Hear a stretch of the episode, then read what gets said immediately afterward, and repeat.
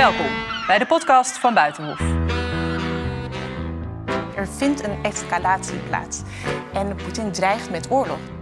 Dus hij probeert door uh, die Europese landen uit elkaar te spelen, uh, te kijken of hij ergens wat, ja, wat brokstukken kan oprapen. Dat is de manier waarop de Russische autoriteiten werken.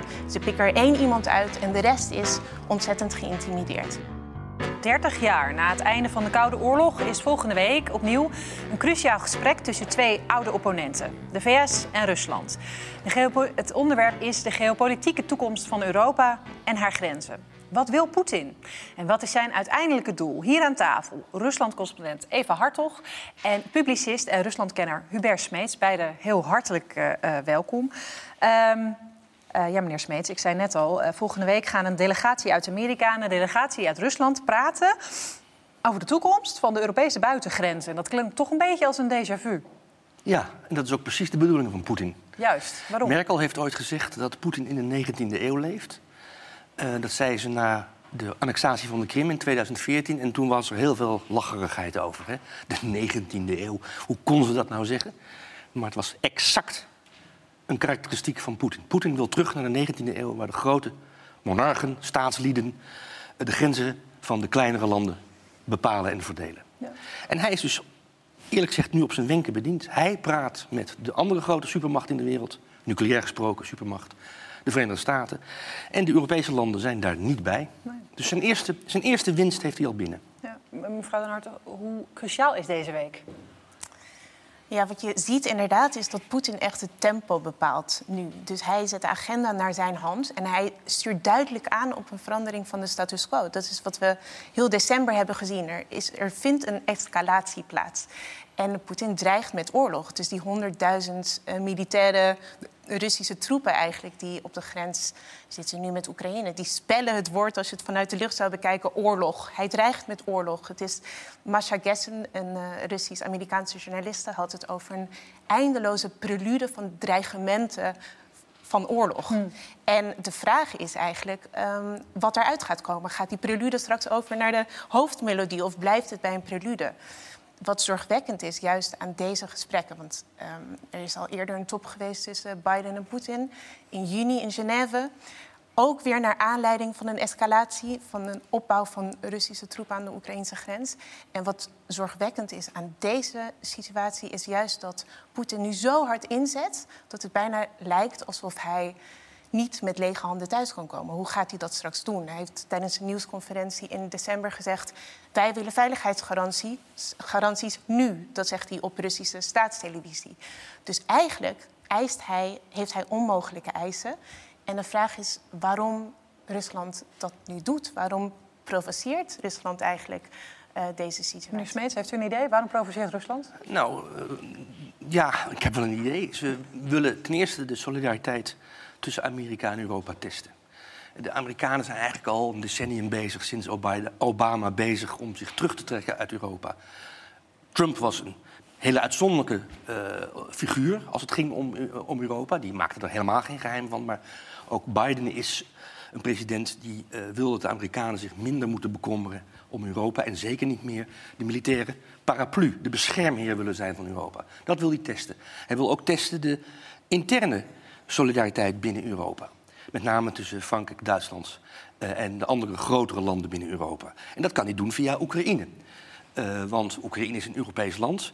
Oekraïne is een land wat in de ogen van, van, van Poetin eigenlijk niet mag bestaan. hij heeft ooit gezegd dat in 1991, nu 30 jaar geleden, met de ondergang van de Sovjet-Unie, er een einde ook gekomen is aan het historische Rusland. Mm -hmm. En daar horen Oekraïne, Belarus en een deel van Kazachstan bij.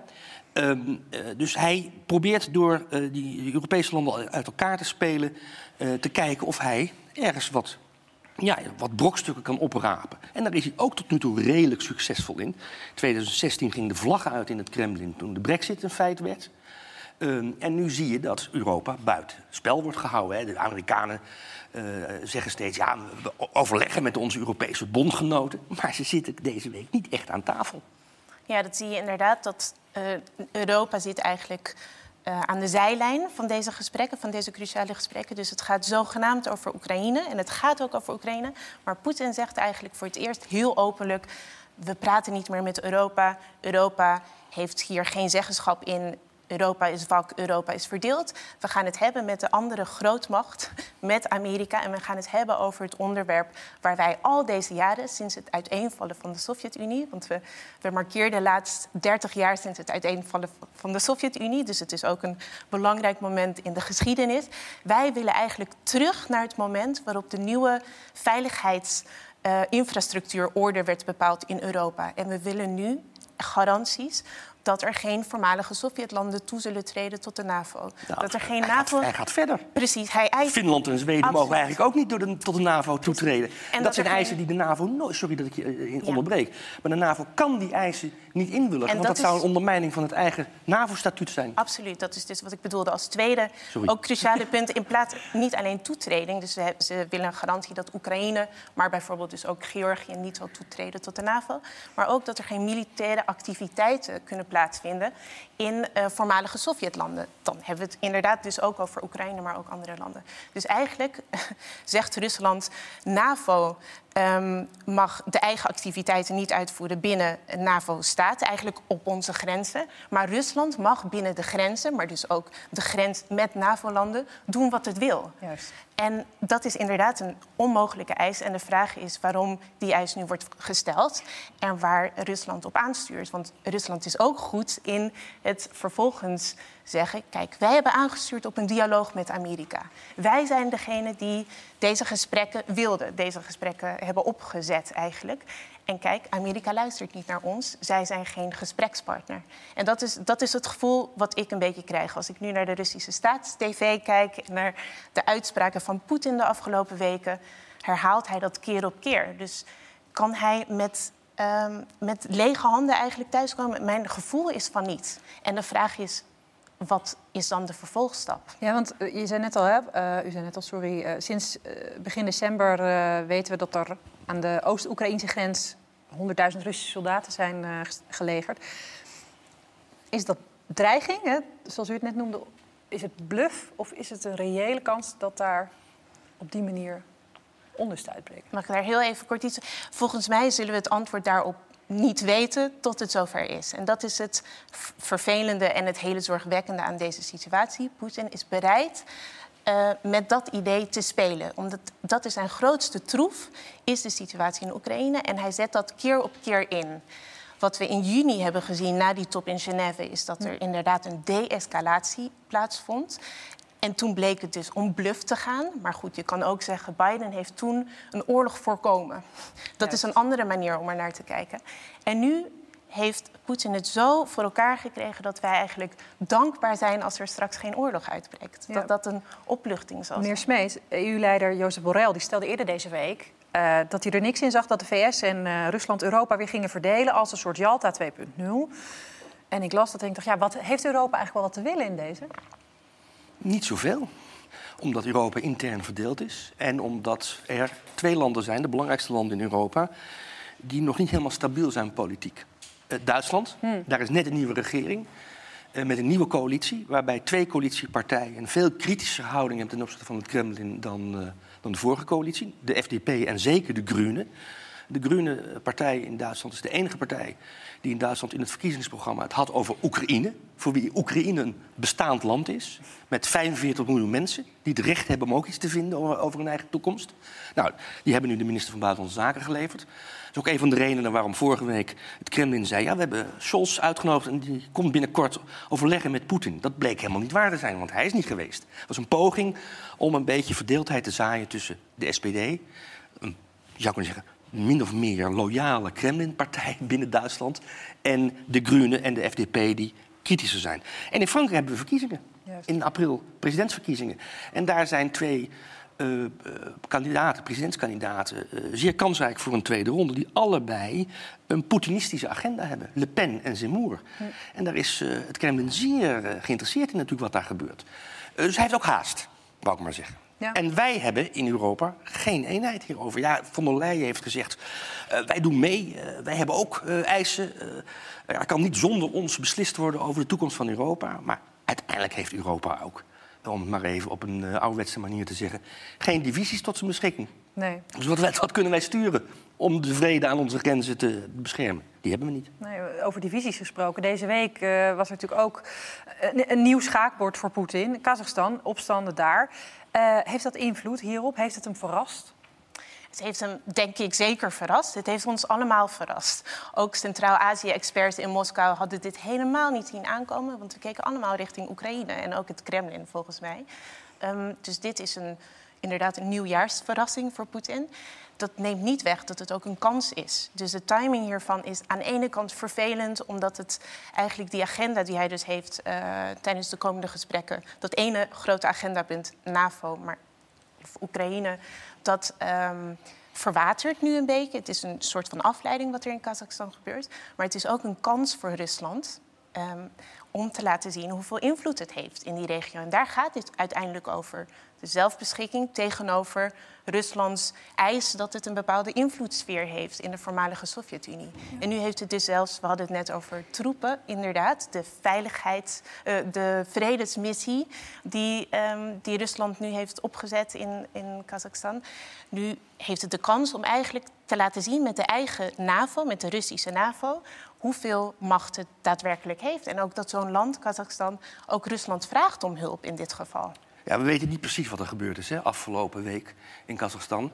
Maar het ziet er naar uit dat een in oorsprong arbeidersoproer in het westen van het land, waar olie- en gaswinning uh, de belangrijkste inkomstenbron is, een oproer gericht tegen hoge inflatie, achterblijvende salarissen en een enorme ongelijke welvaartsverdeling in het land. Hè. De, de, de familie van Nazarbayev is goed voor 5 miljard ongeveer aan vermogen. Dan hebben we het echt over serieuze bedragen.